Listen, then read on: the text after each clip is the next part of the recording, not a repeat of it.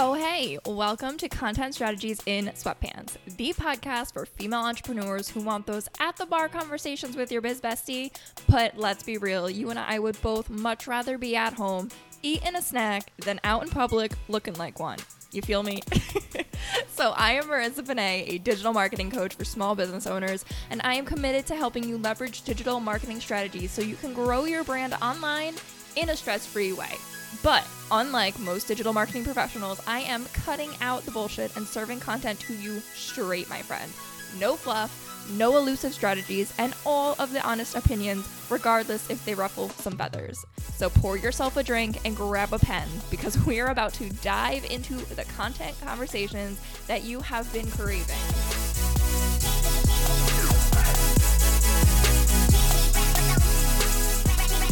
When was the last time you revisited who your ICA was or your ideal customer? If you're not already familiar with my proprietary system for converting Instagram followers into clients, let me introduce you to the WAN method. The WAN method is a four step framework that you can implement today to start using Instagram as a client converting machine. The only catch is that before you start using the WAN method, you need to have your ideal customer completely mapped out. The first step of the one method is to wow your audience at first glance. But in order to do that, you do need to identify your ideal customer. Without properly identifying exactly who your business is serving, every content and every action that you create and do will be misguided. So, all content you publish should be directly talking to your ideal customer or ICA. Those two words will be used interchangeably throughout this episode.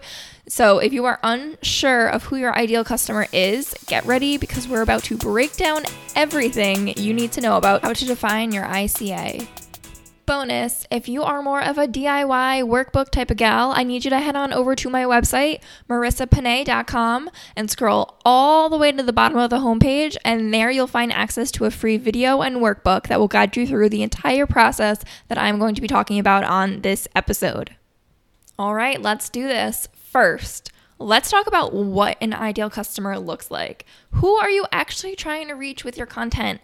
Who would be your dream customer and client? So, like, who could you 100% guarantee results to time and time again? These are the basic elements that I need you to consider before going any bit deeper. So, these are the things that if you've ever done an ICA exercise before, these are the things that you know are important to to be brought up. what's their name? How old they are? What do they live? Uh, what's their marital status? What's their job? What's their annual salary? What's their family situation? Do they have kids? Do they live like in the mountains? Do they like to hike? Do they like to read books? Like all that stuff, right? Then, on top of that, once you get that all mapped out, you're going to be considering the additional elements. So, this is d- diving a little bit deeper. So, this is more along the lines of what are their goals? What do they value? How do they digest information? Are they like a reader or are they a YouTube video watcher? What are their current challenges? Like, what can you actually help them with that they're struggling with right now? What are their pain points?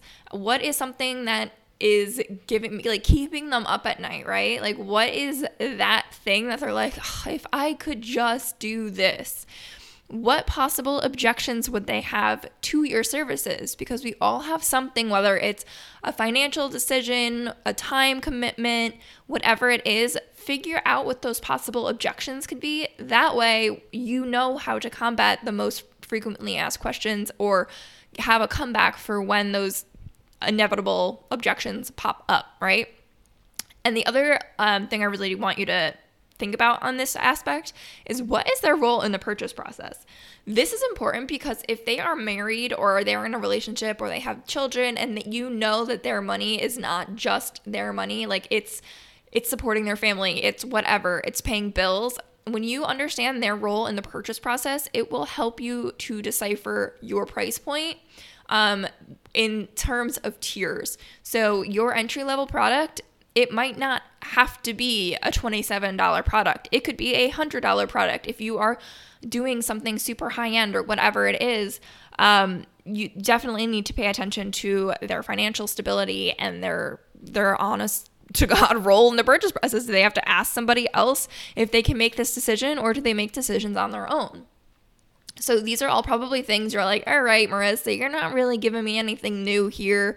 These are the standard ICA exercise questions, okay? And I get it because I have gone through countless ICA exercises over the years and I was always like, okay, cool, but like whatever. Like how okay, so I have a ICA named Heather. What am I going to do with this information? It never really came to life until I was asked what I like to call the clarity moment questions. So if you are not writing this down, now is the time to write things down because I promise you these will bring your ICA to life. So think about it like this. What Instagram accounts do they follow? What Facebook pages do they like? What LinkedIn people are they following? What books do they read? Are they more into like histo- like historical fiction? Are they into like sappy romance novels? Like what is their entertainment? Or are they solely nonfiction? I'm going to continue to learn everything I possibly can about my interests, right? Like how, like what is their source of entertainment? their source of entertainment and what types of th- like uh, do they do audiobooks? Do they do physical books? Like can you picture like are they like a let's go to barnes noble and get a brand new book every single time? Or are they a let's order off thrift books save the environment i'm going to read these paperback novels that have been read four or five times by a slew of other people or are they Kindle readers, audiobook readers? What is it? Like just that one question of what books do they read hey, maybe they just read magazines. Maybe they are do nothing other than are skimming through magazines at the checkout line when they go to the grocery store, right? Like things like that, those clarity moment questions will really bring this person to life. So, on the same note, what magazines can they not help but pick up and flip through? What was their last YouTube search for? Think about it, guys. You you you search YouTube for things that you need to know about. So, I know that I recently um, searched some things about dog vomit, which I mean, that would tell a lot that I'm a dog mom.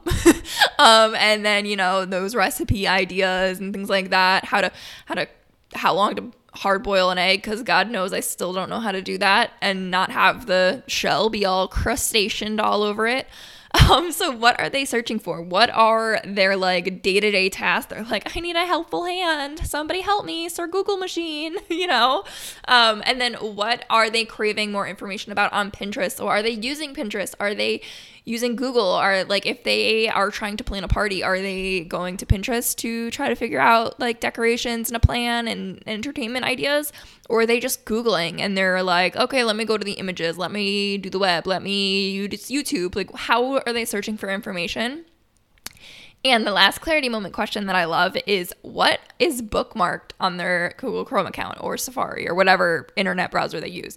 But ben- basically, when you look at my internet like bookmarks, it's business. Like it is all business all the time. And then there is literally a, a, folder called adulting, and that's where I pay all my bills. like it is literally all business, courses that I'm enrolled in, and then bills. So that tells you a lot about my priorities in life is keeping everything orderly and sh- like just type A personality over here, you know? So that in itself can give you an inside look at who your ICA is. Now, I go in so much deeper in that free lesson I mentioned at the beginning of the episode. So I definitely want you to go to marissapane.com. Again, that's M A R I S S A P A N E.com. Scroll all the way to the bottom of that homepage and click that free gift for you because it is a video, it is a workbook that goes through these exact questions, these like the entire process. It'll give you more examples and you'll walk away with the solid piece of information that you can uh, print out and resort to. Resort to? That's not the word I want. that you can refer to time and time again. So definitely go check that out. And once you have your ICA mapped out, then you can hit me up and we can talk about the WAN method in full because we all know that we want to convert our Instagram followers into clients and to get those social medias working for our business. But in the meantime, let define our ICA, and then we can do the big work.